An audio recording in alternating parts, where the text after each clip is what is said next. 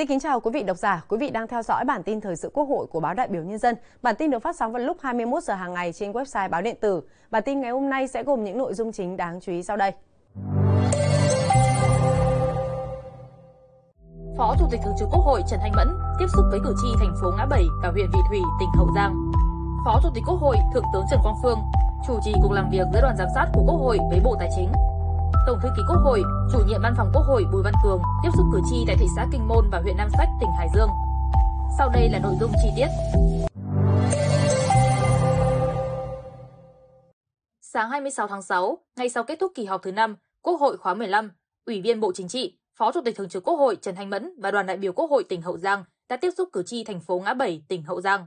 Phát biểu tại cuộc tiếp xúc cử tri, Phó Chủ tịch Thường trực Quốc hội Trần Thanh Mẫn thông tin thêm với cử tri về những đổi mới của Quốc hội khóa 15 những thành quả phát triển kinh tế xã hội của đất nước và ghi nhận những thay đổi của tỉnh Hậu Giang thời gian qua.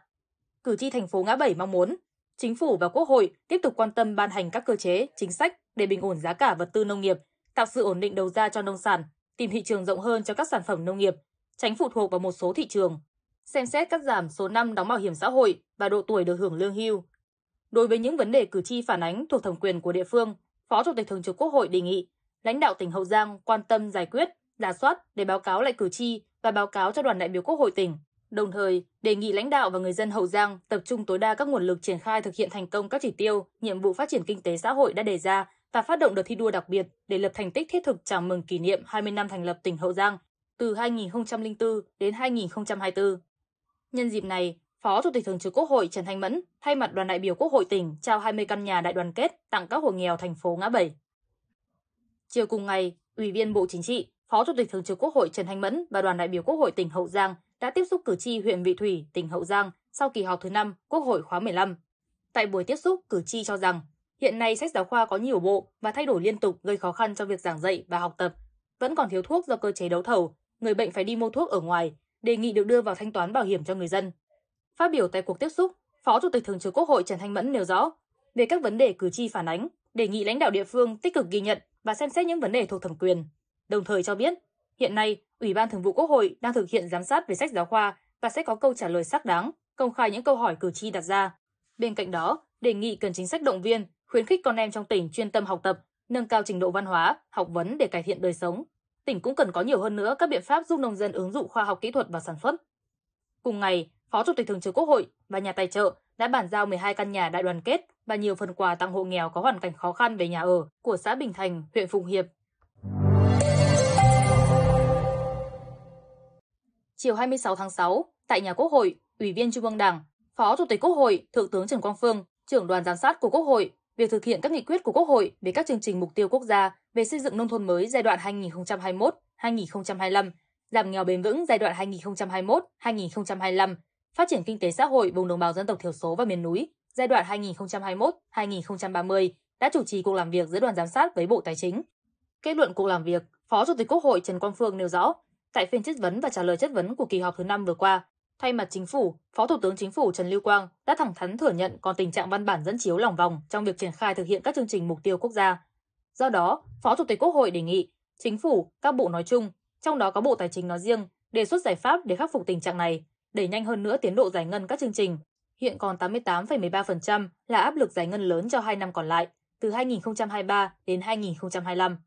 nhấn mạnh yêu cầu không để xảy ra tình trạng luật con, giấy phép con, Phó Chủ tịch Quốc hội gợi mở cần nghiên cứu kiến nghị của Quốc hội tại nghị quyết chất vấn và trả lời chất vấn tại kỳ họp thứ 5 về thí điểm giao vốn tập trung ba chương trình cho đầu mối cấp huyện và hướng dẫn thực hiện. Đồng thời, trong quá trình chỉ đạo, tổ chức thực hiện, nếu phát sinh vấn đề gì mà bộ ngành tháo gỡ được thì phải tháo gỡ ngay. Sáng 26 tháng 6, tại thị xã Kinh Môn, tỉnh Hải Dương, Ủy viên Trung ương Đảng, Tổng thư ký Quốc hội chủ nhiệm văn phòng Quốc hội Bùi Văn Cường và đoàn đại biểu Quốc hội tỉnh Hải Dương đã tiếp xúc cử tri sau kỳ họp thứ 5 Quốc hội khóa 15. Cử tri nhấn mạnh, những đổi mới thiết thực và hiệu quả của Quốc hội trong thời gian qua đã góp phần bảo đảm các quyết sách ngày càng đúng, trúng, đáp ứng được yêu cầu của cuộc sống và mong muốn của cử tri, nhân dân. Cử tri thị xã Kinh Môn đặc biệt đánh giá cao phiên chất vấn và trả lời chất vấn tại kỳ họp thứ 5 đã diễn ra nghiêm túc, dân chủ, trí tuệ. Các đại biểu Quốc hội đã nắm chắc tình hình thực tiễn, phản ánh được tâm tư, nguyện vọng của cử tri và nhân dân. Phát biểu tại cuộc tiếp xúc, thay mặt đoàn đại biểu Quốc hội tỉnh Hải Dương, trưởng đoàn đại biểu Quốc hội tỉnh Hải Dương Lê Văn Hiệu cảm ơn cử tri thị xã Kinh Môn đã đóng góp nhiều ý kiến tâm huyết, xác đáng. Trong đó, có những kiến nghị liên quan đến công tác điều hành vĩ mô, có kiến nghị cụ thể về Quốc hội, với chính phủ và địa phương. Qua đó nhấn mạnh, các ý kiến, kiến nghị của cử tri được đoàn đại biểu Quốc hội tỉnh ghi chép đầy đủ, chuyển tới các cơ quan có trách nhiệm, đồng thời sẽ giám sát việc thực hiện của các cấp, các ngành và báo cáo cử tri trong các cuộc tiếp xúc tiếp theo. Chiều cùng ngày, tại huyện Nam Sách, tỉnh Hải Dương, Ủy viên Trung ương Đảng, Tổng thư ký Quốc hội, chủ nhiệm Văn phòng Quốc hội Bùi Văn Cường và đoàn đại biểu Quốc hội tỉnh Hải Dương đã tiếp xúc cử tri sau kỳ họp thứ 5 Quốc hội khóa 15.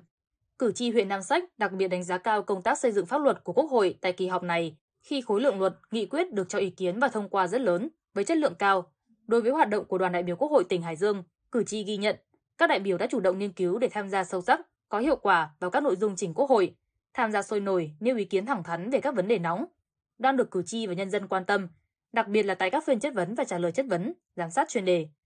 Thay mặt đoàn đại biểu Quốc hội tỉnh Hải Dương, Tổng thư ký Quốc hội, chủ nhiệm Văn phòng Quốc hội Bùi Văn Cường cảm ơn sự có mặt đông đủ và ý kiến phát biểu tâm huyết của cử tri. Tổng thư ký Quốc hội, chủ nhiệm Văn phòng Quốc hội cũng cho biết, Quốc hội đã có rất nhiều đổi mới căn cơ trong công tác dân nguyện, đa dạng hóa các hình thức lấy ý kiến cử tri và nhân dân, lắng nghe tối đa các ý kiến, góp ý của nhân dân đối với các nội dung được đặt lên bàn nghị sự của Quốc hội.